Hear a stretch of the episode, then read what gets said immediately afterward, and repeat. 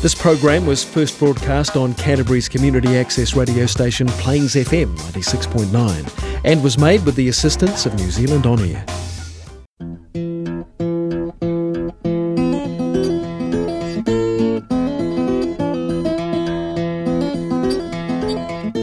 Welcome to Foundations, a weekly program brought to you by the Reformed Church of Christchurch.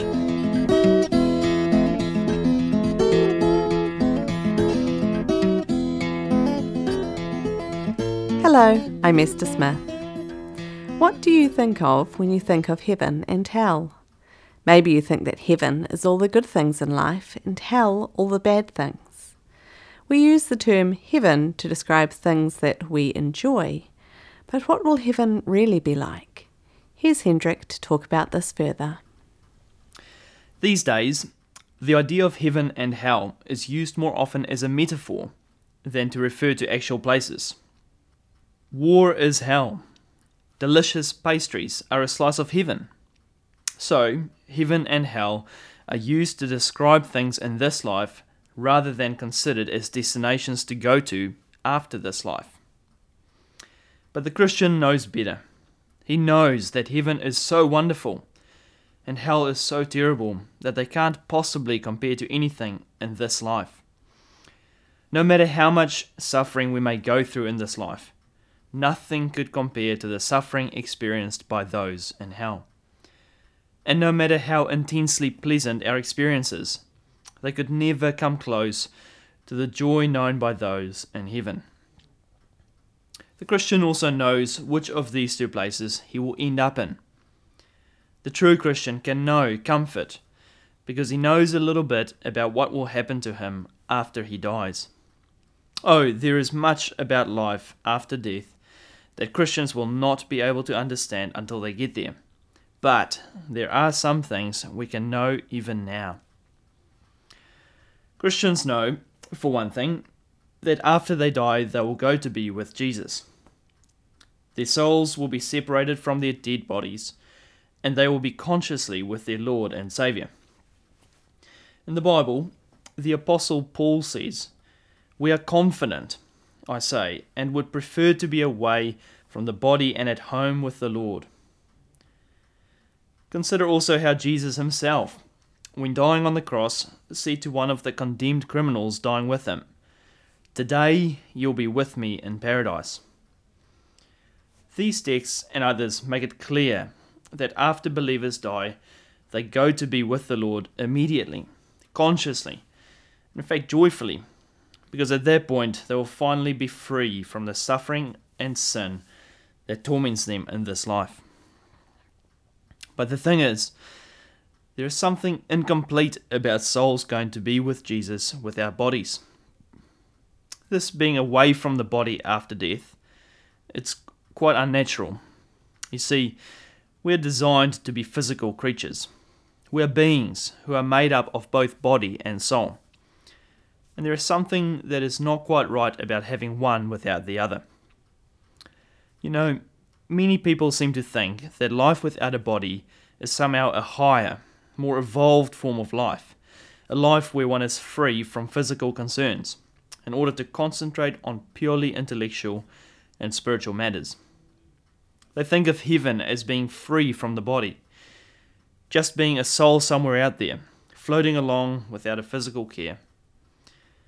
But this is not the way that we are meant to be. Yet, for a time, this is the way that it will have to be.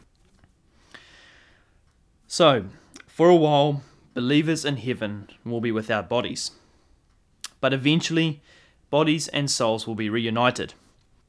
This will happen when Jesus Christ comes back again to earth at the end of history as we know it. The thing is, though, the bodies that believers in heaven will receive then will not be exactly the same as the body they had in this life. It'll be different, it'll be changed. How? Well, 1 Corinthians chapter 15 in the Bible describes what will happen. Listen, I tell you a mystery. We will not all sleep, but we will all be changed in a flash, in the twinkling of an eye, at the last trumpet. For the trumpet will sound and the dead will be raised imperishable, and we will be changed. For the perishable must clothe itself with the imperishable, and the mortal with immortality.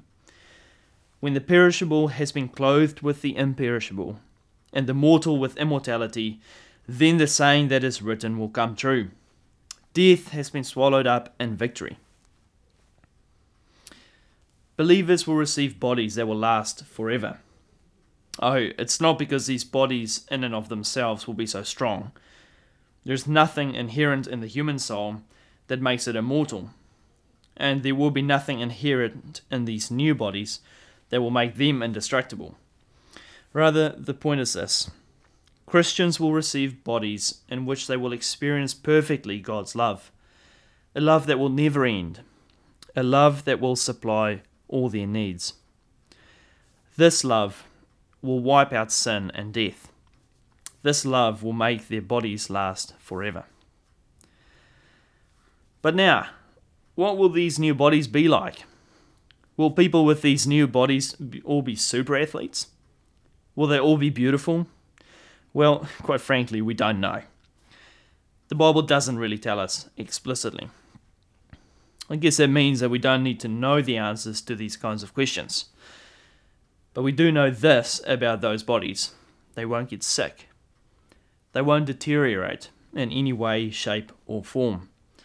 They will not be infected by sin. But most of all, they will never die.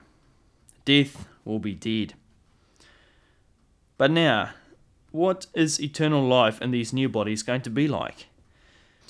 Well, to sum it up, it will be a life of perfect blessedness, in which believers will praise God forever.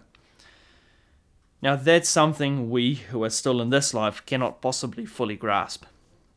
One thing we can say, though, it will be glorious. But now you might be asking, what good does it do to us to know all of this? For one thing, this can be an awesome source of comfort. You know, while we are here on this earth, we are bound to suffer. Perhaps you've seen a loved one suffer, suffer through disease, suffer through pain. Perhaps you're experiencing the suffering yourself right now. Yet you can have comfort if you have faith, knowing a future glory awaits you.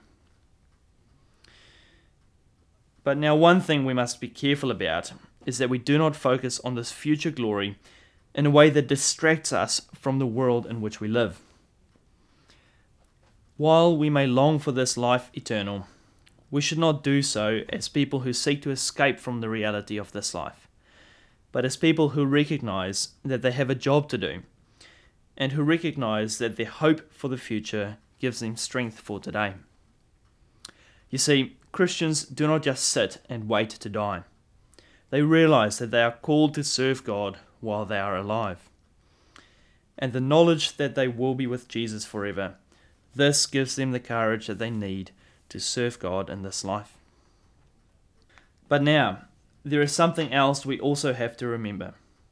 Only Christians can have this courage and comfort.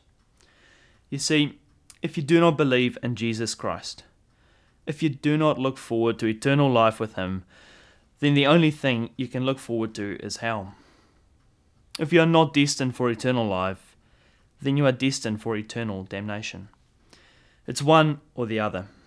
And I pray that God may help you to know Him, to believe in Him. If you truly believe in Jesus, if you belong to Him, you can know where you are going. You can know the comfort of knowing about eternal life in heaven. Thanks be to God. You're listening to Foundations on Plains FM 96.9. Today you've heard Hendrik Barker reading edited material written by Reverend Jim Klasinger. Have you heard the term keeping up with the Joneses?